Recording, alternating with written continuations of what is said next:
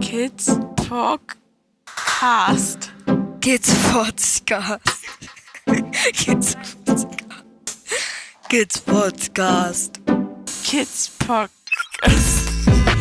Kids Podcast. Kids Podcast. Kid Podcast. So.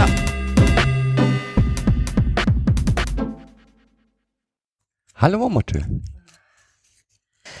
Hallo Christian. Wird Zeit.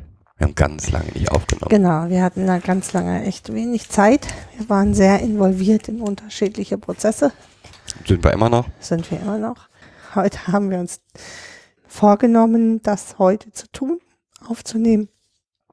Und wir bitten ähm, nochmal unsere Hörer um Verständnis und ja, möchten uns entschuldigen, dass wir bis jetzt noch nicht wieder aufgenommen haben. Ja. Wie geht's in Dänemark? Äh, Ja, gut. Wir hatten viele Gespräche jetzt in der Schule. Es waren so Zeugnisgespräche. Hier in Dänemark ist das ja ein bisschen anders, das System, dass äh, man erst ab der sechsten Klasse Zeugnisse bekommt. Ähm, in den unteren, also Zwischenzeugnisse in den unteren Klassen nicht. Und von daher gibt es intensivere Elterngespräche. Wo steht das Kind? Welche Dinge kann es noch nicht so gut? Welche Dinge kann es sehr gut? So. Die hatten wir jetzt. Mm, Die waren sehr entspannt. Ja, eins steht noch aus. Ja, genau. Eins steht noch aus. Also zwei von dreien hatten wir. Und waren ganz entspannt, fand ich. Ja, haben sich dann in den Gesprächen als entspannt herausgestellt. Ich bin immer noch ein bisschen Deutschland geprägt und gehe da immer noch ein bisschen mit, ah, jetzt wieder zur Schule und ah, was wird das werden, Genau. ähm, rein. Genau, zudem hatten wir zu allen Kindern nochmal Kontakt, wegen, wegen aller Kinder nochmal Kontakt zur Schulpsychologin. Das ist für uns auch ganz wichtig, weil die Kinder halt doch schon anders sind. Mm, Und weil es schon auch manchmal schwierig ist, diese Andersartigkeit an, an Schule und Lehrer zu transportieren. Ja, und da ist mir, ist uns auch nochmal bewusst geworden, so ein kleiner Unterschied, finde ich, zu Deutschland. Und zwar in der Haltung der Lehrer. Die, das, Nicht alle. nicht aller Lehrer, na, leider nicht, Mhm. aber ich kann gut damit leben, dass, oder komme gut damit klar, dass ein Lehrer sagt, ich habe hier massive Probleme im, im mathematischen Bereich, ich habe jetzt alle meine Kunst und Schuldigkeit getan und mein nächster Schritt ist Testung auf Dyskalkulie oder Testung auf Legasthenie oder was auch immer. Damit habe ich kein Problem vom Prinzip her. Aber mit der Schulpsychologin hier hat, haben wir halt auch die Chance zu gucken, wie kann man die Testung so gestalten, dass sie auch das testet, was man will. Und nicht, Oder ist hier eine Testung überhaupt angebracht oder erstmal nochmal ein, ein Gespräch mit, mit derjenigen, die das testen soll, ähm, um dann vielleicht nochmal ähm, zu überlegen, wie kann man das Kind anders fördern. genau. So, Und ne? da, das ist halt ein großer Unterschied zu Deutschland, dass es eigentlich so ein, jede einzelne Ebene akzeptiert, dass der andere auch etwas dazugeben kann. Ja. Und dass er nicht derjenige ist, der die Deutungshoheit hat. Diesen Kampf um Deutungshoheit nehme ich hier in Dänemark bei vielen, vielen Lehrern nicht so wahr, wie ich das in Deutschland, wahrgenommen habe. Hm, genau. Also so, wo man immer nur auf diese Elternebene zurück reduziert wird Mhm. Und wo zwar jeder mal sagt, ja, sie, sie sind ja eigentlich, sollte es ja so sein, dass Eltern die Experten für ihre Kinder sind. Das ist aber längst nicht so. Alle anderen sind die Experten, aber die Eltern sind keine. Und das, ähm, das ist sehr schade in Deutschland. Also das beobachte ich ganz oft. Und das stört mich immer sehr, auch jetzt in meiner Arbeit. Und das nehme ich hier deutlich anders wahr. Ja. Also, dass mir zum Beispiel äh, in einer schwierigen Situation dann äh, die Schulsekretärin sagt, aber es ist ja noch ein ganzes halbes Jahr und äh, da musst du ne, auch auf das Kind gucken. Und ähm, da geht es dann nicht nur darum, dass man sagt, ja, es ist ja nur noch ein halbes Jahr, sondern es ist ja noch ein halbes Jahr. Und ähm, das habe ich sonst in Deutschland so Nee. nirgends, nirgends erlebt. Ja, also man hat wirklich das Gefühl, dass da jeder Einzelne schon seinen Standpunkt deutlich macht Ja, und den auch nach vorne trägt, das ist auch gut so. Aber gleichzeitig sagt, ja, und was können wir denn noch tun? Und welche, welche, was können wir denn an, äh, wo seht ihr denn Stellschrauben in dem, was ich tue, Mhm. damit es dem Kind insgesamt besser geht? Aber auch genauso andersrum, ja. Also ähm, wir müssen aber das und das und das gewährleisten als Schule. Wir hätten gern von euch das. Und dieses gemeinsam an den Ja, im Endeffekt gucken alle ähm, nach einer Lösung. Es geht nicht um das Problem und alle eiern weiter in dem Problem drumherum, sondern es geht immer um die Lösung der Sache. Ja. So. Und das empfinde ich hier als sehr positiv, weil dann halt alle, alle äh, sehr fokussiert sind auf die Lösung. Ne? Bleibt natürlich dabei, dass ähm, dann Förderpläne für Kinder geschrieben werden, wo man denkt, na gut, wie immer möchte man an dem Grashalm ziehen, damit es alles schneller geht. Oder erwartet von einem Einbeinigen einen 100 Meter Dann- Lauf unter 10 Sekunden. Genau, weil er hat ja jetzt schon einen Rollstuhl. Äh, Genau. Ähm, Oder Krücken Ja. oder so. genau. Ähm, und äh, diese Bilder werden, also das sind natürlich nur Bilder, die wir hier pro projizieren jetzt. Ja, es äh, wird halt nicht ganz oft dann vergessen, woher kommt das Kind? Was bringt es mit sich? Was haben wir erreicht? Und wie immer, finde ich, ist, ähm, also wenn das Kind dann bereit ist, bestimmte Dinge in Angriff zu nehmen, dann ist das so äh, wie eine Verhandlung mit dem Teufel. Also der nimmt nicht nur einen kleinen Finger, ja, das Kind reicht einen kleinen Finger, aber da, ähm, die Schule will dann einen ganzen Arm und, äh, oder das ganze Kind. So. Ja.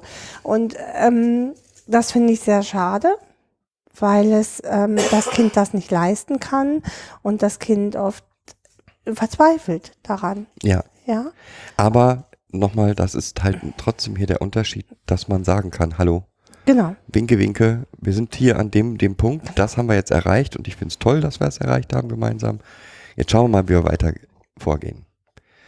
Ja, Und ansonsten, ob der nächste Schritt schon sein muss oder ob man nochmal sagt, okay, das Kind bleibt halt in dieser, in dem noch, was wir so gesetzt haben. ja, ansonsten, Wie Ich fand eins noch spannend, dass, ähm, also ich kenne das so, dass man die Förderpläne gemeinsam macht aus Deutschland.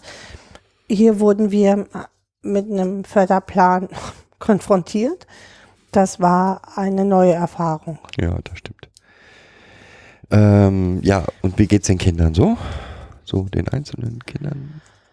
Ähm, ich finde gut. Ich finde, jeder hat so seinen Platz gefunden. W- Würdest du das anders sehen? Ich weiß jetzt nicht so recht, was du mit Platz gefunden. Ähm, Seinen Platz hatten die schon immer. Ja, nicht hier bei uns, so. sondern so in der Schule, ähm, Freunde, ähm, so der, der normale Wahnsinn. Also jetzt geht's halt darum, ähm, sich einen Sportverein anzuschließen, auch äh, genug Dänisch zu haben, auch sich zuzutrauen, in einem äh, dänischen Sportverein zu gehen. Ja, und ähm, wie gesagt, dass Kind 3 schon die ganze Zeit Dänisch quatscht wie ein Alter, haben wir ja schon mehrfach berichtet. Ja. Ich finde es total toll, dass Kind 2 das jetzt auch tut. Also Ja. auch sich im Alltag immer wieder versucht, mal so einen Nachmittag dann doch nur Dänisch zu sprechen und auch da in die, in die, in das, mir fällt jetzt gerade kein Wort dazu ein, ähm, zu laufen und das aushalten zu können, dieses Gefühl. Wir haben neulich ein Deutsch Übungsdiktat geschrieben. Da waren drei dänische Wörter drin. Penta, äh, Paw Ja. und noch irgendeins. Und äh, ja, also daran sieht man, dass so plötzlich, äh, dass es sich halt vermischt. So Mhm. Deutsch und Dänisch immer mehr. Ja, das passiert. Ja. Ne? Weil du im, ja immer switcht in deinen Gedanken.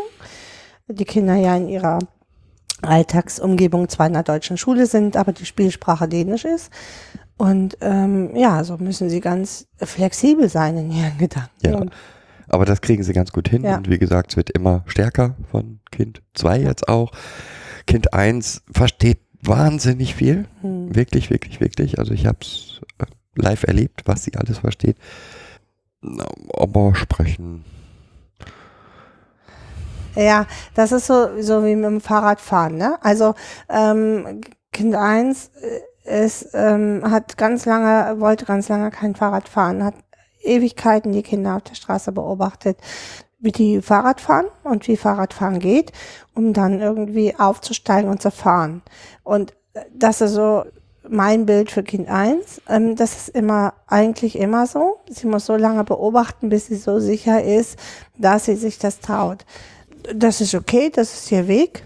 Und ich glaube, äh, in der Alltagssprache, in Dänisch, äh, in der Schule, äh, spricht sie schon immer viel, viel mehr Dänisch. So. Wir wissen es nicht. Also, doch, hat sie mir mal gesagt. Sie spricht ganz viel mit den anderen auch Dänisch. Mhm. Natürlich sucht sie sich auch immer wieder Kinder, die noch kein Dänisch sprechen. Aber ich glaube, sie kriegt das hin. Ja, glaube ich. Hm. Ja, soweit zu, wie ist in Dänemark. Alles andere, was noch hier in Dänemark los ist, können wir gerade nicht erzählen. Das kommt mal ein andermal. Genau. Ja, unser Thema. Kompliziert. Unser Thema ist äh, ja in der, in der Tat äh, kompliziert. Es geht einmal um äh, die Lebenswelten äh, von Kindern in ihren biografischen Familien und die Auswirkungen, die das hat. Fangen wir doch damit einfach mal an. Mal gucken, wie weit wir heute so kommen. Mhm. Es gibt eine Sache, die halt immer wieder auftaucht, finde ich. Wenn man im Zusammenhang mit Trauma und, und Kindern, die fremd untergebracht sind, oder im Zusammenhang mit Missbrauch oder ähnlichen Geschichten, dass immer wieder gesagt wird, ja, aber die Kinder hatten doch die Chance, sich zu melden. Oder man wundert sich, dass die Kinder sich nach so langer Zeit melden. Oder sie sind jetzt aufgeklärt und können sich Hilfe holen. Genau, so. das ist auch so ein beliebter Satz. Und es entspricht einfach nicht der Realität Der Kinder. der Kinder, Hm. weil Kann das auch nicht. kann es auch nicht, genau.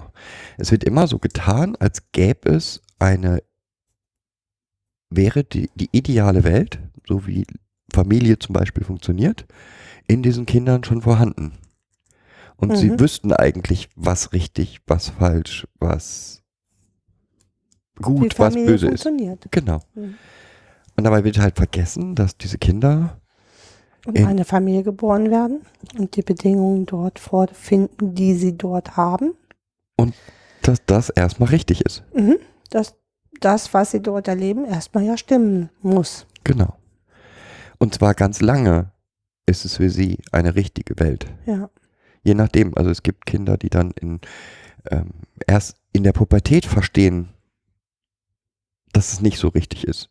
Mhm. Ähm, die, meisten Kinder eigentlich, ja. ne? wo es dann in der Jugendhilfe dann halt so zwischen 12 und 16 absolut abgeht in den Familien. Die Kinder sich dann an die äh, geeigneten Stellen äh, wenden oder an die Schulpsychologin oder Schulsozialarbeiterin wenden, die dann wieder äh, Kontakt zum Jugendamt aufnimmt und wo es dann, wo dann jetzt erst aufgeklärt wird, was da eigentlich so alles passiert. Genau. Und ich frage mich manchmal, wieso Menschen das denken. Wieso Menschen glauben, dass ein Kind, das, ähm, was ich, kein Essen kriegt, ja, nur alle zwei Tage mal was zu essen kriegt, ähm, wissen soll, dass es ja normal ist, dass die Mutter es versorgt und dafür sorgt, dass es keinen Hunger hat. Als Beispiel. Oder mit Essensentzug bestraft wird, ne? Ja. So. Hm. Oder Dass es normal sein, ähm, also dass das eine Straftat ist, dass ähm, der Stiefvater mit dem Kind schläft, zum Genau. Beispiel Sex hat, ja? Äh, Woher soll Kind das wissen? es gibt nicht viele Stellen, von denen es das wissen kann. Solange es in der Familie ist, Mhm. Äh, im engen Rahmen der Familie ist, kann es das gar nicht wissen. Es können von außen durch Kindergarten, Schule und ähnliche Institutionen eventuell da Informationen zukommen. Mhm. Aber ich glaube, du hast also geguckt und die ähm, meisten konnten sich nicht erinnern, dass im Kindergarten das Thema, da wird so ein Thema wie der Körper gehört mir gemacht. So, ne? Äh, Sowas wie Selbstbehauptung, Nein zu sagen. Aber da, dieses Nein zu sagen geht eher äh, in Bezug auf, auf die anderen Kinder. Also zu lernen, hier ist meine Grenze, stopp, du darfst da nicht rübergehen diese Grenze zu den Eltern aufzubauen und zu sagen, ist ja schön, dass du heute Nacht schon wieder in mein Zimmer kommst, aber nein, danke. Diese Kraft und äh, das haben die Kinder nicht, weil sie das halt als normal empfinden. Sie sprechen ja auch nicht mit jemandem darüber, dass der Papa nachts vielleicht oder der Stiefvater nachts in das Bett kommt und mit dem Kind Sex hat. Oder dass es äh, wegen dem verschütteten Glas Milch rauf und runter geprügelt wird. Oder Abgesehen davon, selbst wenn jetzt in der, im Kindergarten bereits da Informationen aufgearbeitet werden würden, ist ja immer noch die Frage, mh, da ist auf der einen Seite das System, das mich immer noch versorgt. Ja. Auf der anderen Seite ein Kindergarten, wo ich, weiß ich nicht, vier, fünf, wie viele Stunden auch immer verbringe. Das besteht halt ein Abhängigkeitsverhältnis zu den Tätern. So. Ja. Also ich nenne sie jetzt bewusst Täter, weil für mich ähm, äh, Eltern, die ihre Kinder ähm, vernachlässigen, ähm, äh, schlagen, nicht versorgen, also mit Kleidung, Essen oder missbrauchen, körperlich missbrauchen, physisch missbrauchen, das ist für mich alles Täterschaft. Ja, Ja. keine Frage. Also nochmal, da habe ich auf der einen Seite eben dieses System, auf der anderen Seite den Kindergarten, wo ich fünf Stunden hingehe.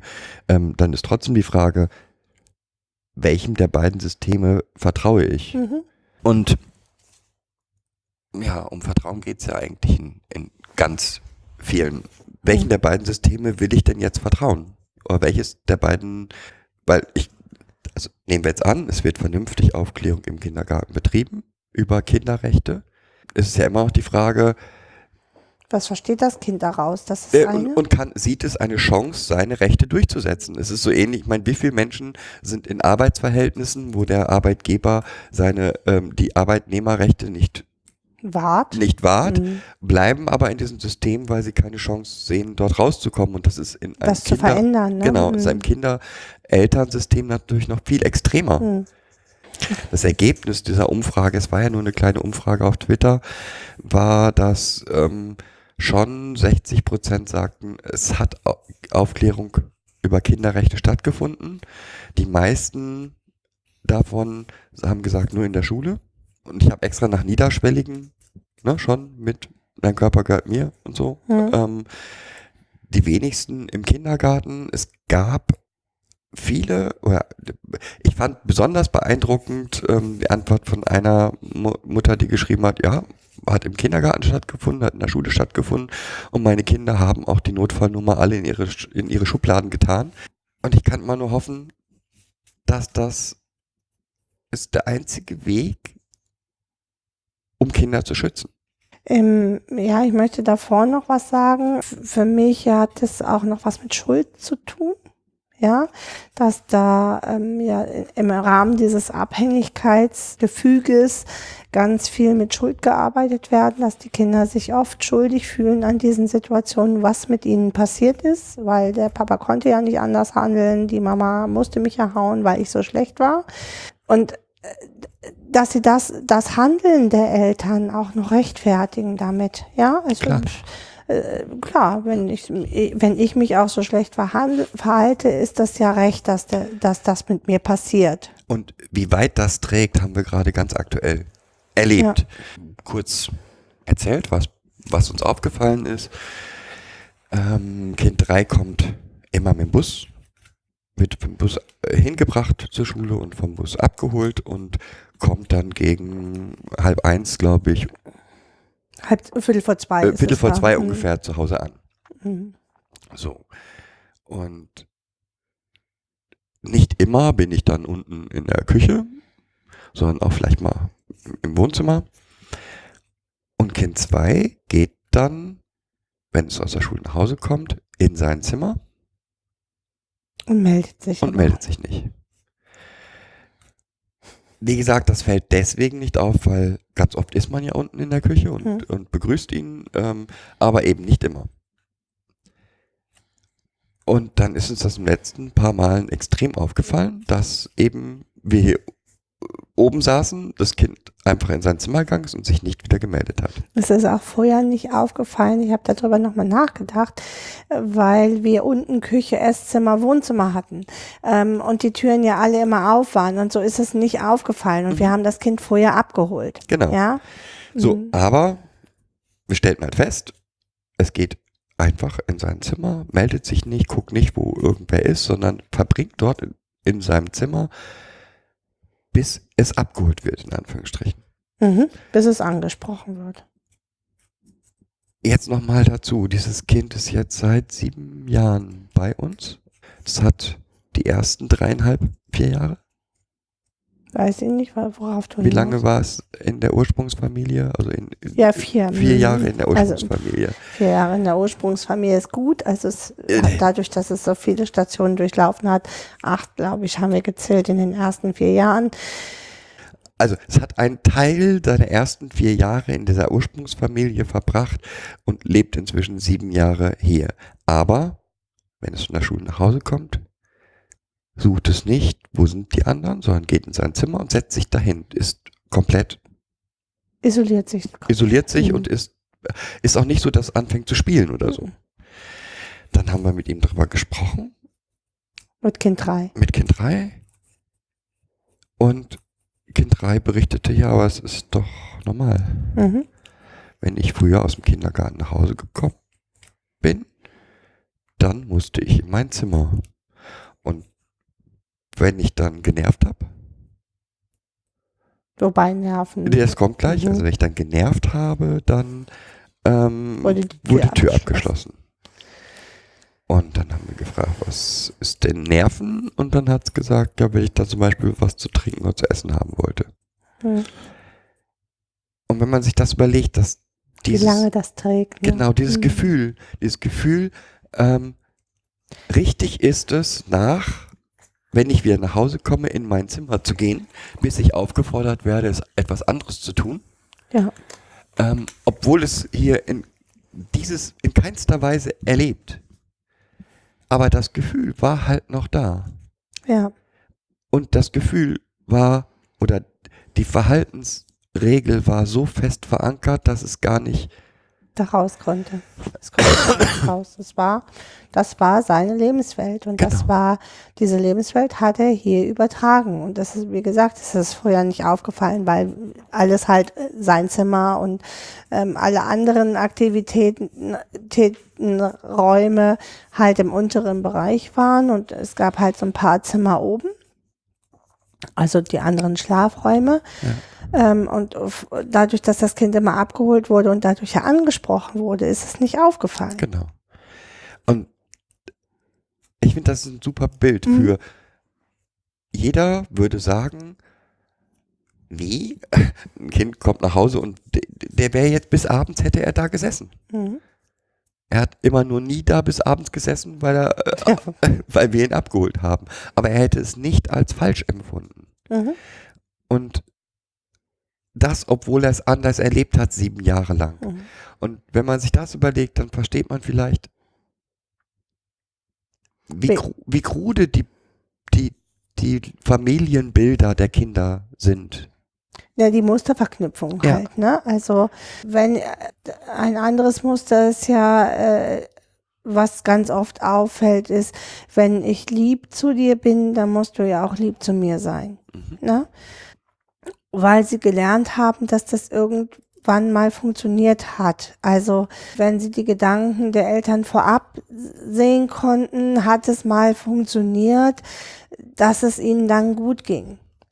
Und diese, diese, diese Verknüpfungen, die das Gehirn automatisch macht, ja, die, die, die bleiben so lange verhaftet in den Aktiv, Kindern und aktiv, ne? Oder die Lehrerin hatte mal einen roten Pulli an und hat geschimpft und ähm, die, die Verknüpfung ist dann immer, wenn die Lehrerin den roten Pullover anhat, dann ist sie böse auf mich. Ja, Nochmal das Bild, das andere, das Bild davor. ja, weil dieses, wenn ich lieb bin, sind die Menschen nett zu mir.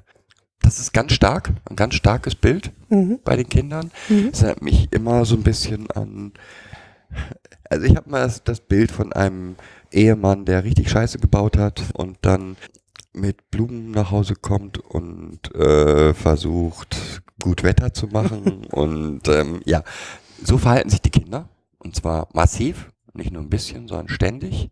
Sie gehen dann halt immer wieder in die Anpassungsphase. Genau. Ja. Und sie kommen halt aus dieser Anpassungsphase nicht raus, nicht wirklich.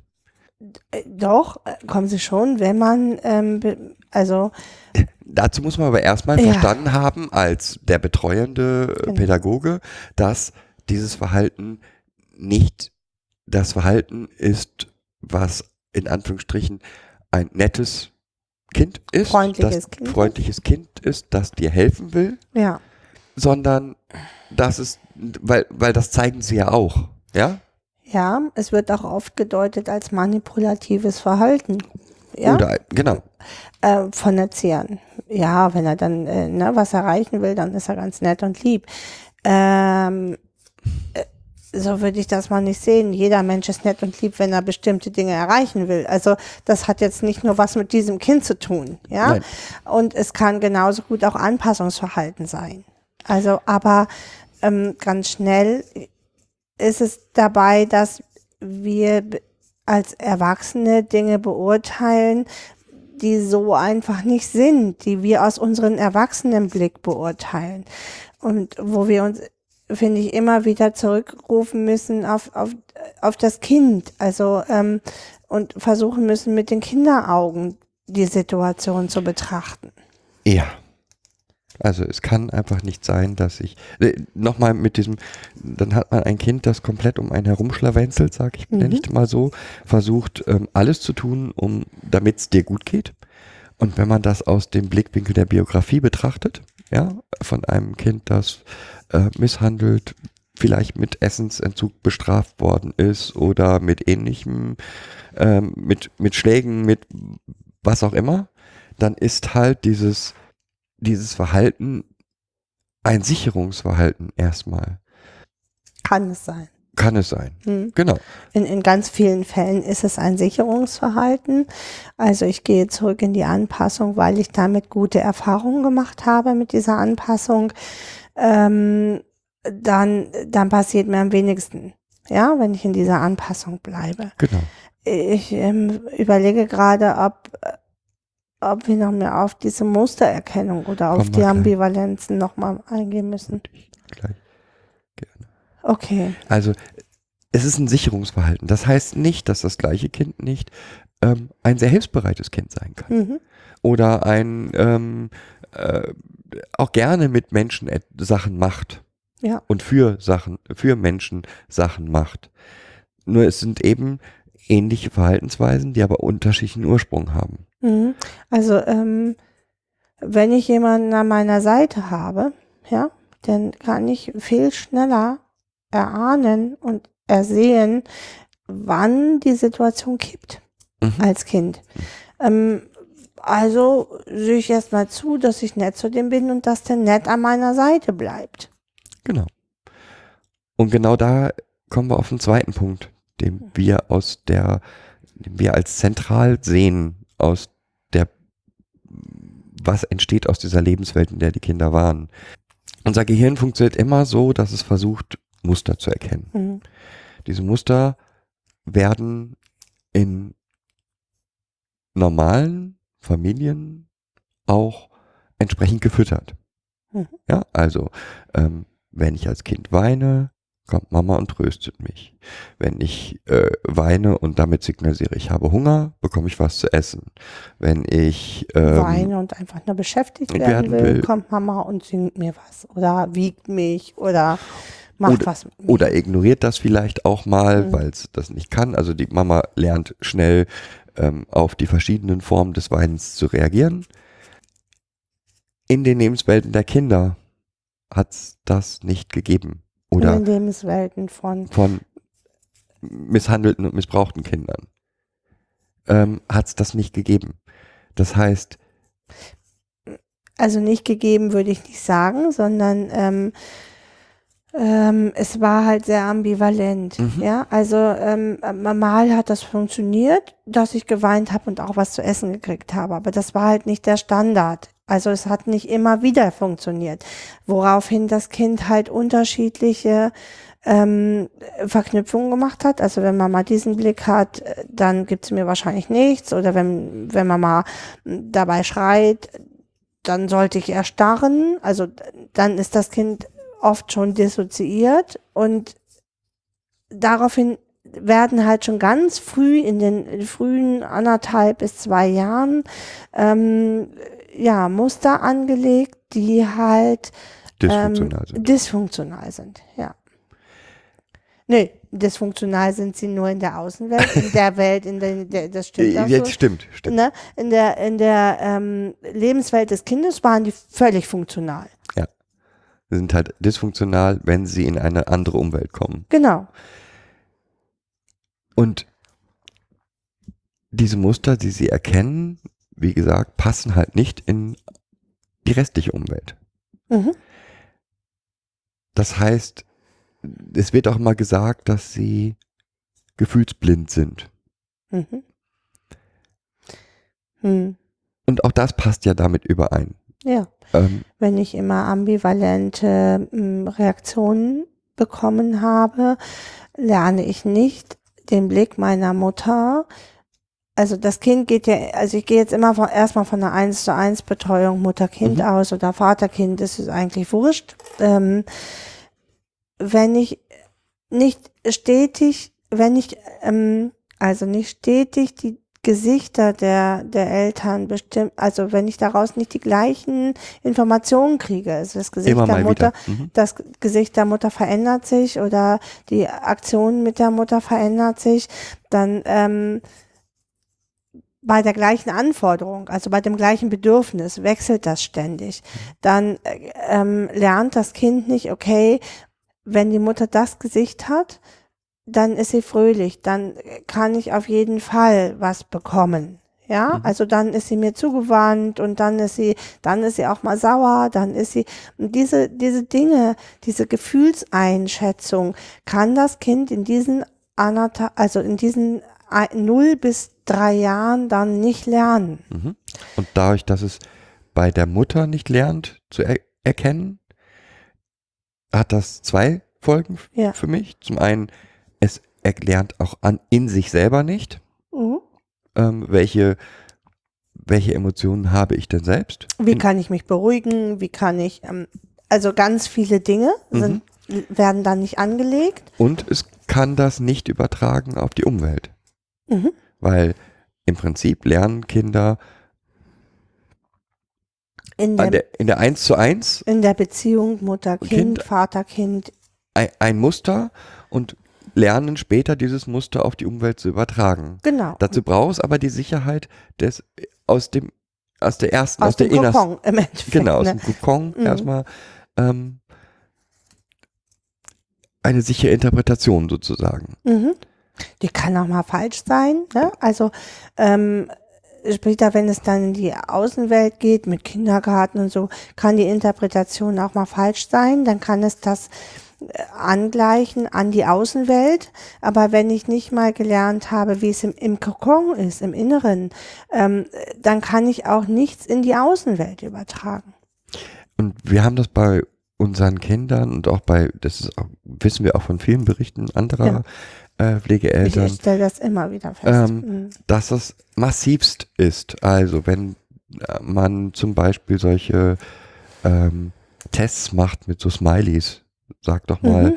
ähm, welches Gefühl, du hast jetzt eine, also es sind Smileys mit 30, 40 verschiedenen ähm, Emotionen. Gefühlen, Emotionen dargestellt und das Kind soll ähm, dem Smiley ein, eine Emotion dagegen halten, also sagen, der guckt jetzt kritisch, der guckt Mhm. wütend, der guckt traurig. Äh, scheitern sie? Mhm. genauso wie sie scheitern, wenn man ihnen sagt, mal doch mal ein kritisches, ein böses, ein fröhliches Gesicht. Oder- Oder, ähm, mit Selfies kann man es total gut machen. Mit dem Handy, ähm, mach doch mal ein Foto, also guck jetzt mal böse und mach ein Foto, guck doch mal fröhlich und mach ein Foto und so weiter. wenn du kritisch bist, wenn du, wo ja jeder von uns sofort ein, Bild davon, also ich habe ein bestimmtes Bild davon, wenn jemand kritisch guckt, wenn jemand gelangweilt ist, wenn jemand Ja. traurig ist oder ja. Und das haben die Kinder halt nicht, weder für sich selber ganz oft und schon gar nicht für die Umwelt oder für die Familie, in die sie jetzt erstmal kommen. Da müssen sie dann lernen oder lernen sie dann oft bestimmte Sachen einzuschätzen, besser. Ja? Das hat aber eine, A, eine Gefahr, weil in dem Moment, wo ich, ich brauche die Muster, um mich in, Umwelt, in der Umwelt klarzukommen, jetzt kann ich die aber gar nicht so erkennen, wie, Ich es da gelernt habe. wie ich es da gelernt habe oder wie das normal, in Anführungsstrichen normal ist. Also suche ich mir andere Muster. Mhm. Wir hatten das mit, auch mit Kind 3, da hatte eine Lehrerin Mit mal, dem roten Pulli, ne? Genau, Mhm, mal beim genau. Streit einen roten Pulli an oder war, war wütend mit dem roten Pulli. Von da an war immer, wenn Lehrerin roten Pulli anhat, äh, Konnten wir ihn direkt aus der Schule abholen. genau. Bis wir verstanden hatten, dass der rote Pulli das Ja. Zeichen für schrecklich war, ist halt ziemlich viel Zeit vergangen. Ja. Und auf jeden Fall ist das, finde ich, ein großer Teil, ein wichtiger Teil der pädagogischen Arbeit, die man mit, mit solchen Kindern Mhm. machen muss. Das gibt unterschiedliche Werkzeuge dafür. Eines ist A, kommunizieren. Mhm. Ich fühle Mhm. mich so und so. Genau. Immer wieder. Weil das einfach Sicherheit und Struktur gibt. Die Kinder brauchen ganz viel Sicherheit und Struktur von außen, um, um sich halt zurechtfinden zu können. Und dabei hilft natürlich dem Kind zu sagen, du, ich heute, ich habe so schlecht geschlafen. Ja, ich bin so müde heute. Ähm, Das ist mir einfach, weil ich so müde bin, ist mir das heute echt zu laut. Ja, Genau. oder dann kann das Kind sich selber regulieren oder kann sagen, du, das kann, ich kann dann sagen, du, das, das müssen wir heute anders lösen. So, ja? Und je öfter es sozusagen ja auch Emotionen in Verbindung mit deinem Gesichtsausdruck Mhm. hört, umso besser lernt es einzuschätzen, ähm, okay, so könnte er sein. genau. Oder sie sein. Ähm, genauso so ist, glaube ich, ne? So glauben, ja. Mhm. Äh, genauso ist es äh, auch immer wieder Emotionen ähm, in, in den normalen täglichen Ablauf zu bringen. Also lass uns doch mal ein fröhliches Bild malen. Mhm. Lass uns doch mal ein trauriges Bild malen. Lass uns doch mal ein ähm, nachdenkliches Bild malen. In, in, in Rollenspielen auch Mhm. immer wieder reinzubringen, weil ähm, so Es gibt so Gefühls, also so Memories mit Foto, Fotografien von Emotionen. Das bietet sich da auch immer wieder an. Ne? Na, aber ja, auf der einen Seite eben diese wirklichen Werkzeuge, die man, die auch Therapeuten verwenden und die man da, kann man sicherlich gut verwenden, aber eben auch im Alltag. Also wenn ich mit dem Kindern Playmobil gespielt habe, dann war auch das Thema, und Mama ist jetzt gerade böse oder ist wütend, weil das wird von den Kindern automatisch mit reingebracht und man kann dann im Spiel diese Emotionen anders verarbeiten. Steuern und anders steuern. Ne? Genau. Also, mh, ja. Was, äh, was noch auffällig ist, ist, dass äh, nicht mein Bild, was ich von traurig habe, ein, ein Bild von, für ein Kind von traurig sein, sein muss. Also, ich, äh, ich gucke jetzt hier gerade raus und, und denke, boah, ist das heute grau und kahl so, ne? Das macht mich schon irgendwie so ein bisschen schlappi. Das heißt aber nicht, dass das Kind das genauso wahrnehmen muss. Ja, da genau auch zu gucken, welche Bilder hat denn das Kind für traurig? Mhm. Ja, Äh, für fröhlich, für was auch immer. Manchmal ist es auch sinnvoll, dann ähm, mit dem Kind einfach sich unterschiedliche Fotos anzugucken und da auch hinzuhören und zu sagen, okay, was, was findest du denn jetzt an dem Bild, dass es traurig aussieht Mhm. oder Also diese Gefühlsblindheit. Mh, Hast du noch, noch was, was aus dieser Lebenswelt? Nee, ich, äh, ähm, möchte da nochmal drauf eingehen, weil das, also für mich ist es wirklich echt faszinierend, dass selbst wenn es dann im Kokon funktioniert, der Transport in die Außenwelt diesen Kindern oft nicht gelingt. Mhm. Ja, das hat für mich unterschiedliche, also unterschiedliche Ebenen, glaube ich. Ein- Einmal ist es halt, okay, jetzt habe ich hier in diesem Kokon, habe ich jetzt gelernt, das kann ich. Und dann strömt aber so viel auf mich ein. Wie soll ich im Kindergarten 20 Kinder mit ihren Emotionen und noch drei Erzieher und die Küchenhilfe und den Hausmeister und so, ja, also ich, ich bin da gerade das Kind und komme jetzt in diese Situation und habe so dieses, boah, das geht hier alles gar nicht. So. Das, das schaffe ich alles gar nicht. Das ist, das ist ja auch nochmal, im Prinzip holt hol die Pflegefamilie mit dem Kind diesen ursprünglichen Kokon ja nochmal nach. Mhm. Innerhalb dieses inneren Kokons kann es das. Vielleicht. Vielleicht. Gehen wir jetzt Mhm. davon aus, da, da kriegt es jetzt ganz gut hin. Ähm, vielleicht nicht im ganzen Spektrum aller Emotionen, die, die man normalerweise in dem Alter erwarten würde, aber ähm, ja, ja. es, so, dass es da sich zurechtfindet. Jetzt, wenn es aber in Schule, in Kindergarten kommt, ist das kein sicherer Ort. Mhm. Genau. Und ich kann auf diese Fähigkeit nur zurückgreifen, wenn ich mich selber sicher fühle. In dem Moment, wo ich unsicher bin, muss ja mein, mein Warn, meine Warnsignale wieder aktiv werden. Mhm. Und wenn, was ich dazu noch sagen muss, wenn ich gucke, wie lange die Kinder bei uns in der Familie sind und wie lange, es braucht einfach ewig, bis, also da kann man nicht ein halbes Jahr oder ein Jahr, muss das Kind das gelernt haben, um Gottes Willen, bitte, da überhaupt keinen Druck aufbauen. Ja, das kann manchmal bis zu sieben Jahren brauchen, bis das Kind im Inneren des Kokons so sicher ist, die Gefühle der anderen irgendwie einigermaßen auf die Kette zu kriegen, dann ist es ja schon schulreif, ja. Ähm, dann hat es schon Kindergarten durchlaufen und immer wieder treten dann Störungen im Kindergarten auf. Die, die kommen daraus, dass das Kind halt diese, diese Dinge gar nicht einschätzen kann, die da auf sie, auf es einstürzt.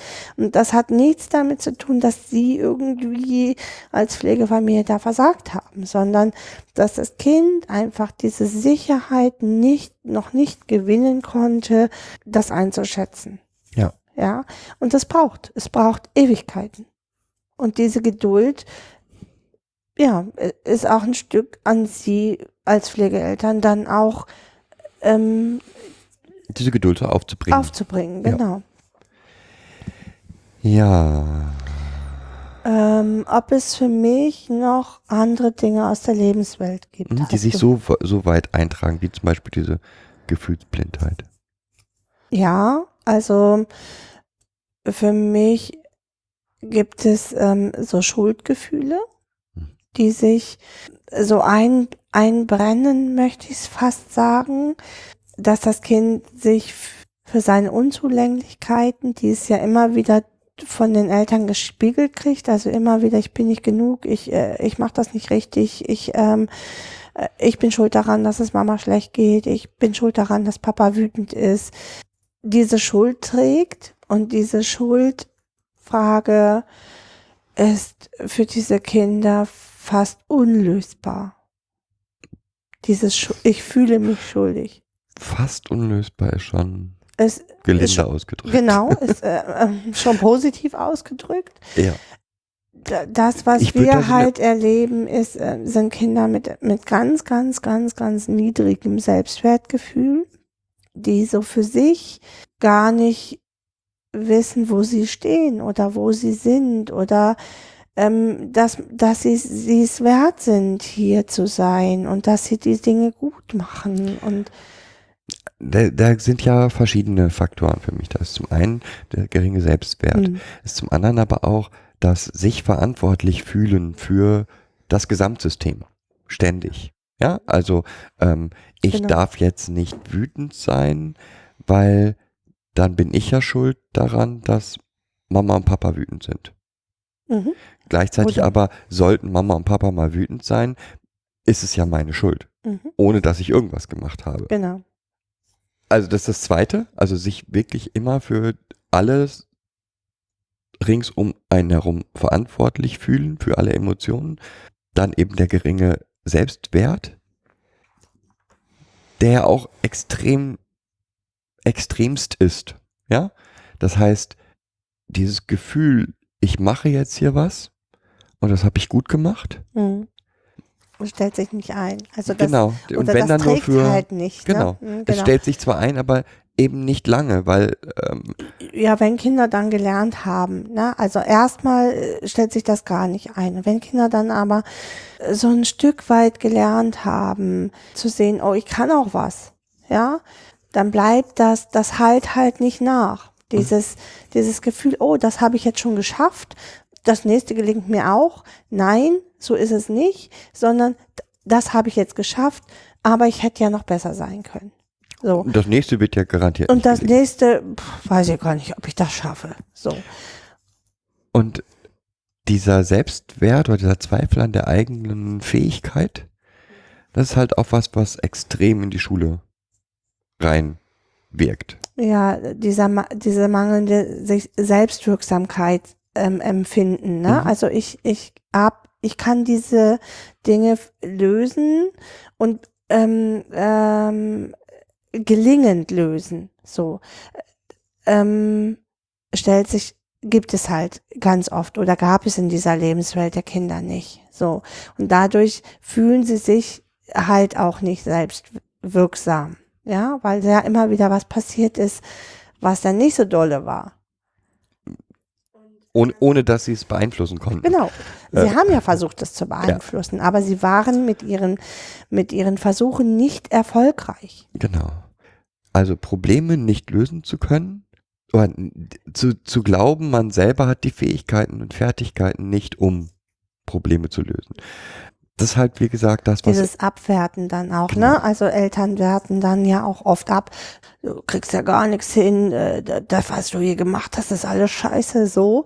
Das sind diese physischen, äh, psy- psychischen Verletzungen, die, ähm, die halt auch so lange noch anhalten, diese Glaubenssätze, die die Eltern den Kindern mitgegeben haben. Du bist es ja nicht wert, dass man dich lieb hat. Du, ähm, du kriegst ja auch gar nichts hin. Du bist der absolute Versager. Das unterstützt natürlich nicht das Empfinden für, für die Selbstwirksamkeit. und ja. für die Selbststärke. Genau. Und für Ja. den, ja. Jetzt kommen diese Kinder mit diesem niedrigen Selbstwertgefühl und dem Gefühl, nichts hinzukriegen, in Schule. Ja. Und der Angst immer davor, dass wieder was Schlimmes passiert. Wenn, wenn sie es nicht hinkriegen. Genau. Und selbst ein noch so vorsichtiger und toller Lehrer Hm. wird dort an seine Grenzen kommen. Und der nicht so vorsichtige und nicht so tolle Lehrer wird dann auch immer wieder Wird erleben, dass das Kind irgendwann nur noch abschaltet und sich in der Dissoziation befindet. Ja. Ja. Wer kennt das nicht? Dieses, ihr Kind macht ja nichts, ihr Kind macht nur dicht, ihr Kind hat keinen Ehrgeiz, ihr Kind hat keine Lust, die Aufgaben zu machen. Ich glaube, das äh, hören äh, Pflegeeltern ganz schön oft, was das Kind alles nicht, nicht macht. macht. Genau. So.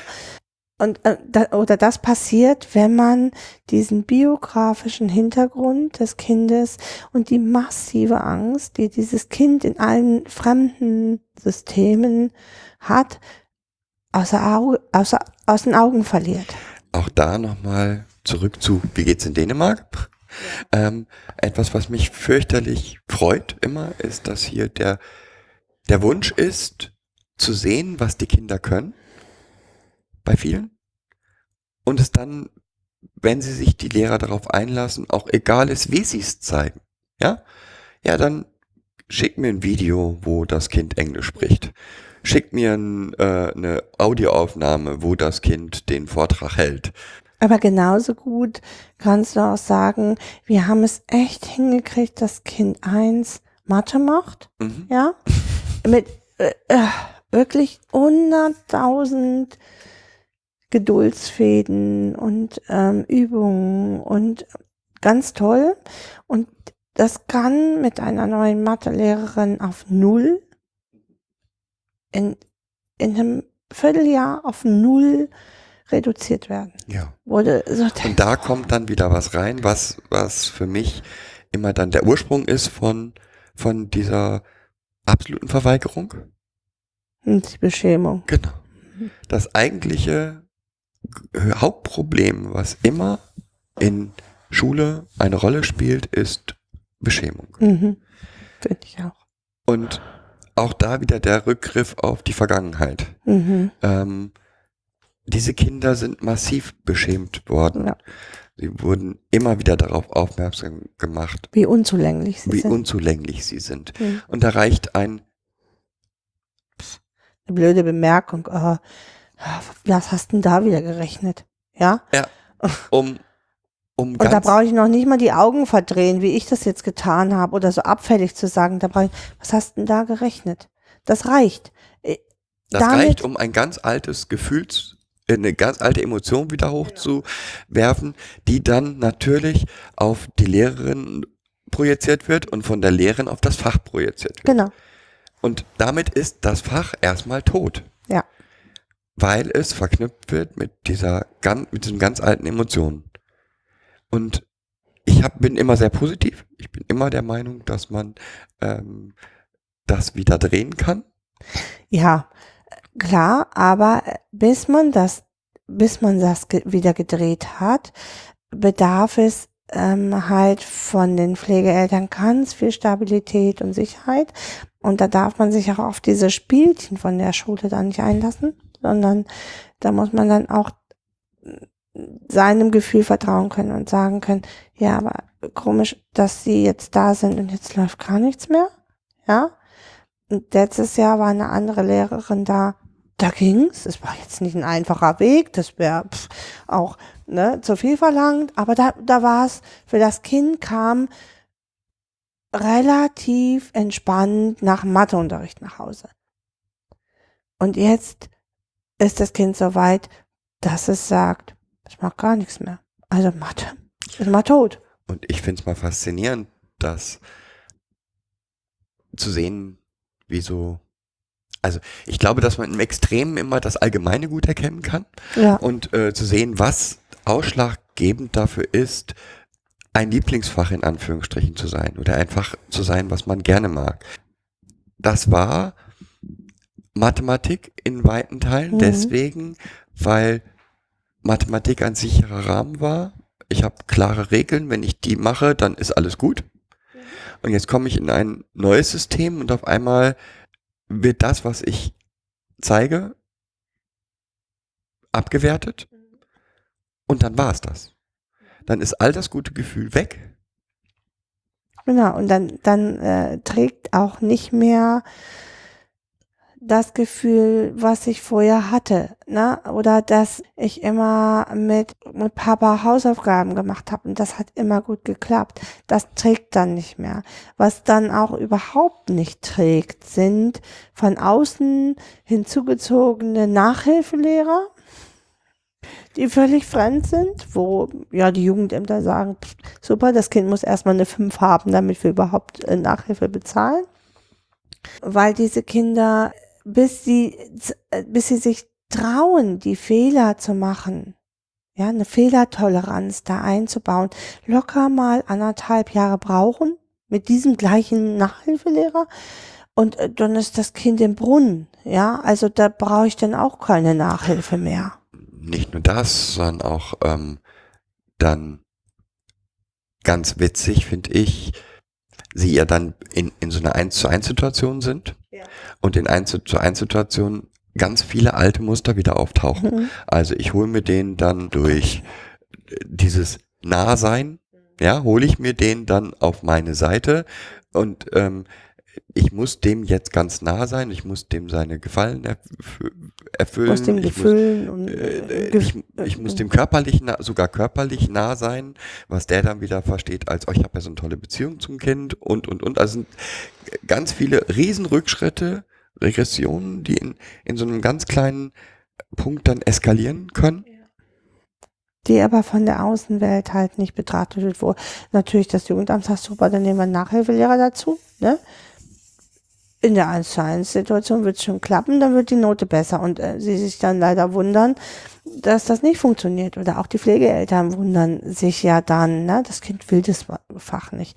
Nein, das Kind sieht für sich keine Chance, seinen Konflikt zu lösen, den es in diesem Fach, hat. Genau. Und wird immer mit, mit alten Mustern getriggert. Mhm, genau.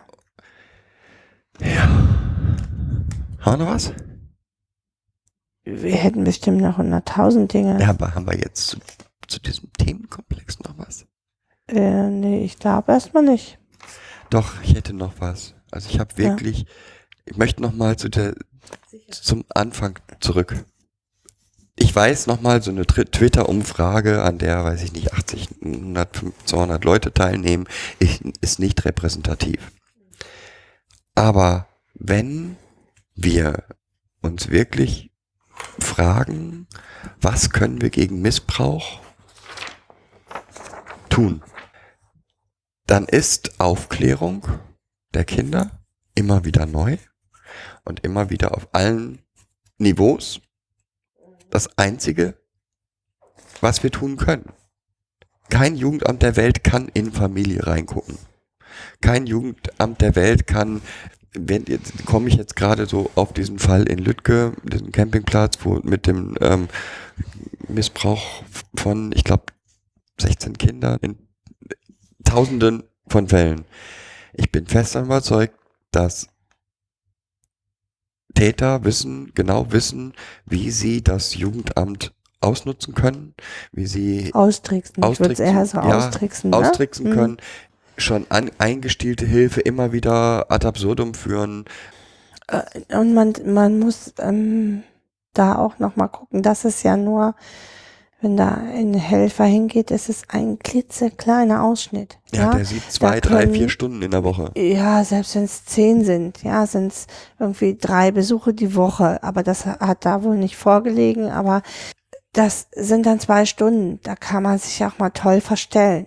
Ja, äh, da kann man toll mal Theater spielen. Also es gibt Familien, die das nicht können, aber äh, gerade Täter können das natürlich gut.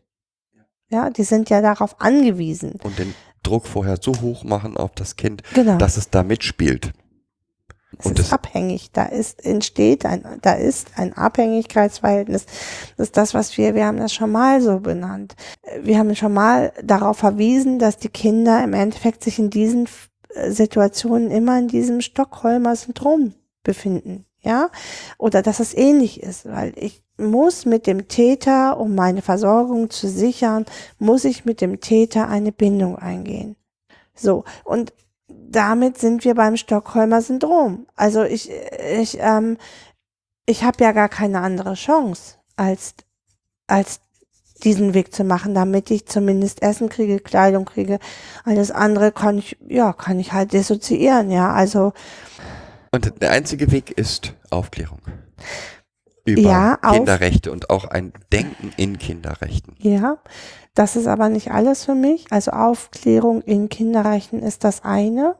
Das andere ist aber auch die mh, Sachbearbeiter derart hochzuschulen. Was ist denn überhaupt Dissoziation? Was ist denn, ne, also gerade dieses Dissoziation, wo das Kind dann so angepasst ist und die ganze Zeit dann nett sitzt mit aufgerissenen Augen äh, oder ein wenig Lidschlag, das erkennen ganz viele Sachbearbeiter nicht.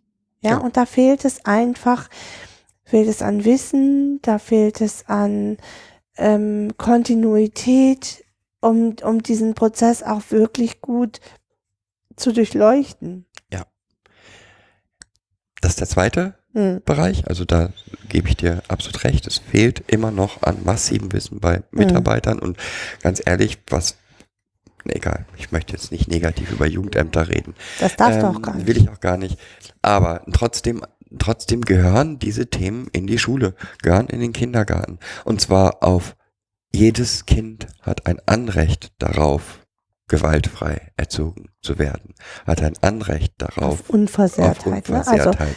weil das ist schon im Grundgesetz verankert. Also wir haben im Grundgesetz Artikel 2 verankert äh, die Unversehrtheit eines jeden Menschen und damit auch von Kindern. Also da brauche ich gar nicht auf Re äh, Kinderrechte gehen, sondern das ist Grundgesetzbestand. Ja, ja? wäre schön, wenn es noch im, in trotzdem die Kinderrechte im Grundgesetz stehen Ja, würden.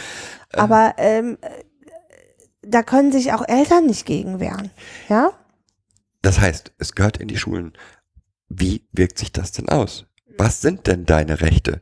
Und du hast das Recht, angemessene Kleidung zu haben. Was angemessene Kleidung ist, muss man drüber reden. ja, aber Ähm. das sind genau diese Spielräume, die der Gesetzgeber halt nicht gut für mich gut gut geklärt hat. Ne? Was Ja. ist denn eine Kindeswohlgefährdung? Was ist denn eine angemessene Hilfe? Da wird dann oft eher äh, niederschwellig dran gegangen, weil was ist denn angemessen? Ja, Ja, das ist genau. Also wenn man mit ähm, Jugendarbeitern, die im Kinderschutz tätig sind, äh, spricht, dann würden wahrscheinlich den meisten anderen die ähm, die Sprache wegbleiben, was die noch als Kindes nicht kindeswohl gefährdend einschätzen würden. Ja, wenn Situationen, der Kühlschrank gefüllt ist und die Sachen nicht verdorben sind, ist erstmal keine schlimm. wenn der ne? Kühlschrank gefüllt ist, ist schon mal gut. Wenn Ja. die meisten nicht verdorben sind, sind wir schon zwei Schritte weiter. Ja, genau. wenn ähm, die das wenn es einen Weg durch den Flur zum Wohnzimmer gibt und ähm, Es nicht aus den Tüten raschelt. es nicht aus sind wir schon einen Schritt weiter. Wenn man genau. in das Kinderbett fasst und es nicht direkt nass ähm, ist, dann kann man ja schon nicht mehr von Kindeswohlgefährdung sprechen. Ich glaube, dass den meisten Menschen die Bandbreiten dessen, was Welche Auswirkungen das Nichthandeln, ne? Weil wir dann der Meinung sind, dass es hier noch keine Kindeswohlgefährdung. Die Kinder ja auch immer länger in diesen Prozessen bleiben. Was ja auch, ne? äh, nach wie vor vielleicht ja auch erstrebenswert ist. Das Genau. ist ja immer das, die, die ja, Frage. Genau. Ich will ja nicht sagen, jedes Kind kann nicht in seiner Familie bleiben, das will ich nicht damit sagen, aber ähm, wir müssen halt gut abwägen, was ist tragbar und was ist nicht tragbar. Und in einer, da sind wir schon wieder in einer Diskussion, die wir schon tausendmal hatten, ne, wo es halt um Geld geht, in den Jugendämtern möglichst wenig Geld auszugeben, kommen wir nicht an den Schutz des Kindes. Nee. Ja. Also Aber- Aufklärung, Äh, Ausbildung. Aufklärung, genau. Ausbildung, der Mitarbeiter und jeglichem Hinweis wirklich, wirklich nachgehen. Mhm. Also ich kann sowas wie da, da, ja angeblich hat die Polizei nicht gemeldet oder doch gemeldet oder und das kann einfach nicht sein. Also es kann nicht sein, dass ähm, wenn eine öffentliche Stelle, egal wir welche, sind hier gerade in einer Diskussion, die wir heute hier nicht machen wollten, okay, hast Ja. ja recht. weil ich möchte nochmal gerne auf dieses, also ich möchte zurückgehen zu einem Begriff, den wir oft verwenden und das ist der sichere Ort, der oft, also der sichere Ort ist erstmal ein Begriff aus, aus der Haben wir Psychologie. ja schon mal eine ganze Genau, Sendung zu haben wir eine ähm, Sendung schon mal zu gemacht. Oft sehen, sieht Schule, wenn Kind sich äußert oder wenn Kind fröhlich spielt oder wenn das Kind sich an die Lehrer wendet, dass das ein sicherer Ort für die Kinder ist. Ja? Auch wir hatten das wieder, naja, hm, er wendet sich ja, er weiß ja. Nein, das ist es nicht. Oder kann, kann es nicht sein. Ja, der sichere Ort ist hier nicht ein Ort im Inneren gemeint, sondern der Ort, an dem sich das Kind traut, sein wahres Ich zu zeigen. So würde ich es mal sagen. Ich würde es sogar noch anders sagen. Ich würde sagen, der sichere Ort im Bereich Schule oder Kindergarten kann nie ein, ein Status quo sein. Das ist immer ein Prozess. Das heißt, eigentlich sollte, sollte man sich als Lehrer oder auch als Pflegeeltern immer fragen, wie kriege ich den denn noch sicherer hin? Und was sind denn die Faktoren, die mein Handeln, den Ort, den Unterricht, die Klasse sicher machen, sicherer machen, sicherer erlebbar machen. Ich finde, das geht ohne das Kind gar nicht. Klar, So, also ich kann mich da mal gar nicht hinsetzen und sagen, äh, jetzt habe ich doch hier schon alles getan, sondern das ist ja ein Empfinden des Kindes. Und wenn ich da nicht auf die Spur gehe, auf das Nachspüren gehe und, und, und sage, was, was brauchst du denn? Da wären wir wieder von unserem alltäglichen, was brauchst du denn, damit du hier dich sicher fühlen kannst oder damit du das Gefühl hast, dir geht es dir hier gut. Man muss ja gar nicht sicher sein, ne? aber äh, mir geht es hier gut. Was brauchst du dafür? Ähm, Äh, ja, aber es bleibt ein Prozess. Also man darf nie, ich glaube, man sollte nie di- dieses, es geht nicht darum, ich habe jetzt einen Ort geschaffen und jetzt habe ich einen sicheren Ort, sondern es geht eigentlich darum, immer, wie du schon sagst, zusammen mit dem Kind auf die Suche zu gehen, wie kann ich den Ort noch sicherer machen. Er ist nie, dieser Weg ist nie vorbei. Ähm, und das, es sind und die Mittel, die vielleicht äh, vor einem halben Jahr gewirkt haben, äh, wirken jetzt nicht mehr. Genau. So. Und nicht nur die Mittel wirken nicht mehr, sondern auch sowas wie, ich gebe dem Unterricht eine von außen klar erkennbare Struktur. Und ich versuche, jedes Handeln so zu kommunizieren, dass es jedem klar ist. Jedem im Unterricht klar ist, was als nächstes nur- kommt. Es braucht nicht nur ein, äh, ein Kind mit einem Trauma, ähm, sondern das hilft auch allen anderen. Genau. Oder ähm, wenn hier Situationen sind, wo wir als, als Lehrer euch anfassen müssen, wie, wie können wir das gestalten? Ähm, Genau. Sind halt Fragen, die immer wieder neu auftauchen sollten und auftauchen müssen. Wo sind meine Grenzen als Lehrer? Ja? Wo möchte ich, äh, bis wie weit darf mir das Kind denn nahe kommen? So. Und das ist für viele nicht, nicht klar.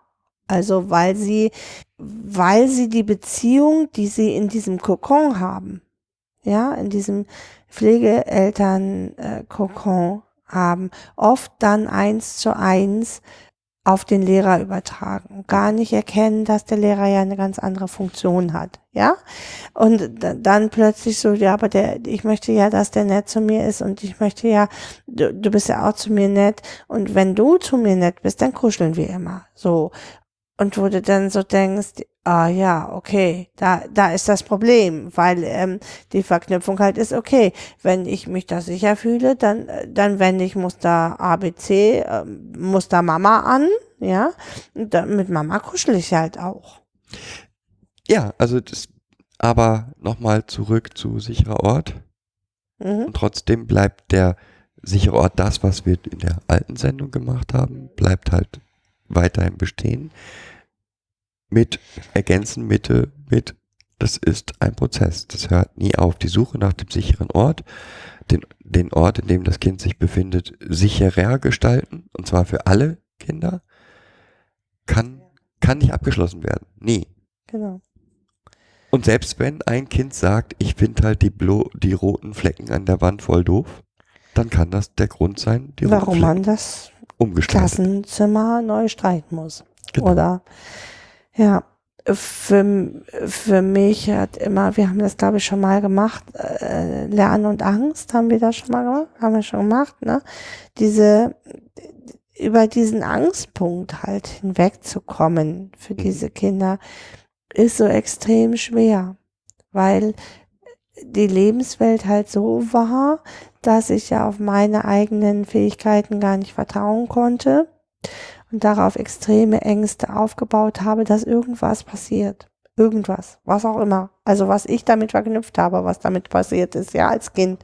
Diese, diese, diese Grundangst, ich äh, nenne das mal so, diese tiefe empfundene Grundangst, die behindert diese Kinder massiv aktiv zu lernen und sich nach einzubringen können und das nach außen transportieren können, welche, welche Probleme ich damit habe mit dem Lernstoff.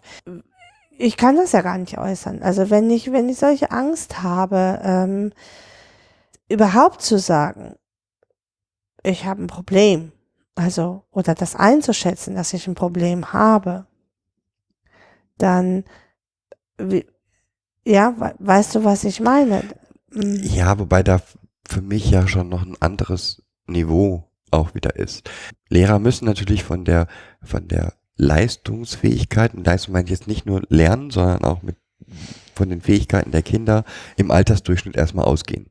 Jetzt treffen sie auf ein Kind, das, wie wir vorhin gesagt haben, die eigenen Gefühle gar nicht wirklich wahrnimmt, plus Riesenangst hat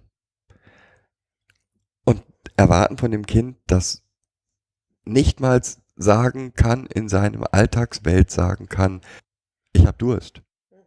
Ja, also selbst in der Alltagswelt sich in sein Zimmer verkriecht, weil gehört sich so, Mhm. so haben sich Kinder zu verhalten, müssen sie aber gleichzeitig erwarten, dass sie im Unterricht sagen können, ich habe jetzt das in Mathe nicht verstanden. Genau. Können Und- Sie mir das nochmal erklären? Genau. Und es, es kann, es kann nicht funktionieren. Und dann er- erscheint so ein Kind halt schnell, wenn es eine Dyskalkulie hat Oder ja, oder debil ist oder ne, es hat ja auch schön der so beschrieben mit dieser Grenzdebilität, ja, Pseudodebilität. Pseu- Pseudodebilität. Das, da kommen wir halt immer wieder hin an diese Pseudodebilität. Ja, und nochmal, und da spielen ja jetzt nochmal ganz, ganz viele Dinge mit noch rein. Also äh, ein Kind, das gelernt hat, wenn ich ganz laut schreie und rumfluche, gehen alle auf mich, äh, zu mir auf, äh, zu mir auf Distanz. Dadurch schaffe ich mir Sicherheit. Ja. Und das jetzt im Unterricht zeigt, hm, ist nicht so, ist für den Lehrer jetzt, ja, so, jetzt kommt eine, ein, eine fachliche Frage, die das Kind nicht lösen kann und reagiert mit Schimpfen, weil es dann sagt, okay, dann bin ich sicher. Das sind halt genau die Dinge, auf die Lehrer dann treffen und ähm, ich kann nur hoffen, dass sie dann nicht diese Verhaltensweisen in die Kinder als Charakteristik für die Kinder sehen, sondern gemeinsam mit Therapeuten und Eltern auf die Suche gehen, wie können wir trotzdem das Kind auf den nächsten Level kriegen. Und ohne, ohne zu sagen, das Kind ist aber aggressiv oder dumm oder was auch immer. Legasthenie und hat ja an unserer Schule nichts zu suchen. Das ist ne? ja das, ist nächste. genau. dass äh, dann irgendwann kommt, ja, dass es äh, sozial-emotional hat, Probleme im sozial-emotionalen Bereich und dann auf eine Förderschule kommt für sozial-emotionale Kinder, nachdem es irgendwie massive Übergriffe erlebt hat und dann genau mit den ganzen Kindern, die halt auch übergriffig sind und Täter sind, äh, sich den Schulalltag gestalten darf. Also das ist dann der nächste, Genau. eine, ein Thema für die nächsten, eine nächsten Sendung. okay. Was ich jetzt gerne noch hätte, Mhm. als Aufruf an alle, ich möchte gern mehr Kritik. Okay. Ich möchte gern mehr Fragen. Fragen, aber auch, wie gesagt, auch Kritik. Ich bin nicht Psychologe, ich bin nicht Lehrer, ich bin, Doch. ja, Lehrer bin ich, okay. Aber ähm, ich bin mir sicher, dass, dass wir nicht immer die Weisheit mit Löffeln Ja. gefressen haben. Wir haben die nicht gefressen. Die, nee, genau. Und wenn jemand, wir, wir diskutieren ja auch ganz schön oft queer. Also, genau, und wenn, wenn jemand sich an der Diskussion beteiligen will, sehr hiermit aufgerufen. genau. Ich danke dir erstmal. Wünsche ich vor allen Dingen danken wir den Hörern dafür, dass sie zugehört haben und verabschieden uns mit einem Tschüss. Moin, moin.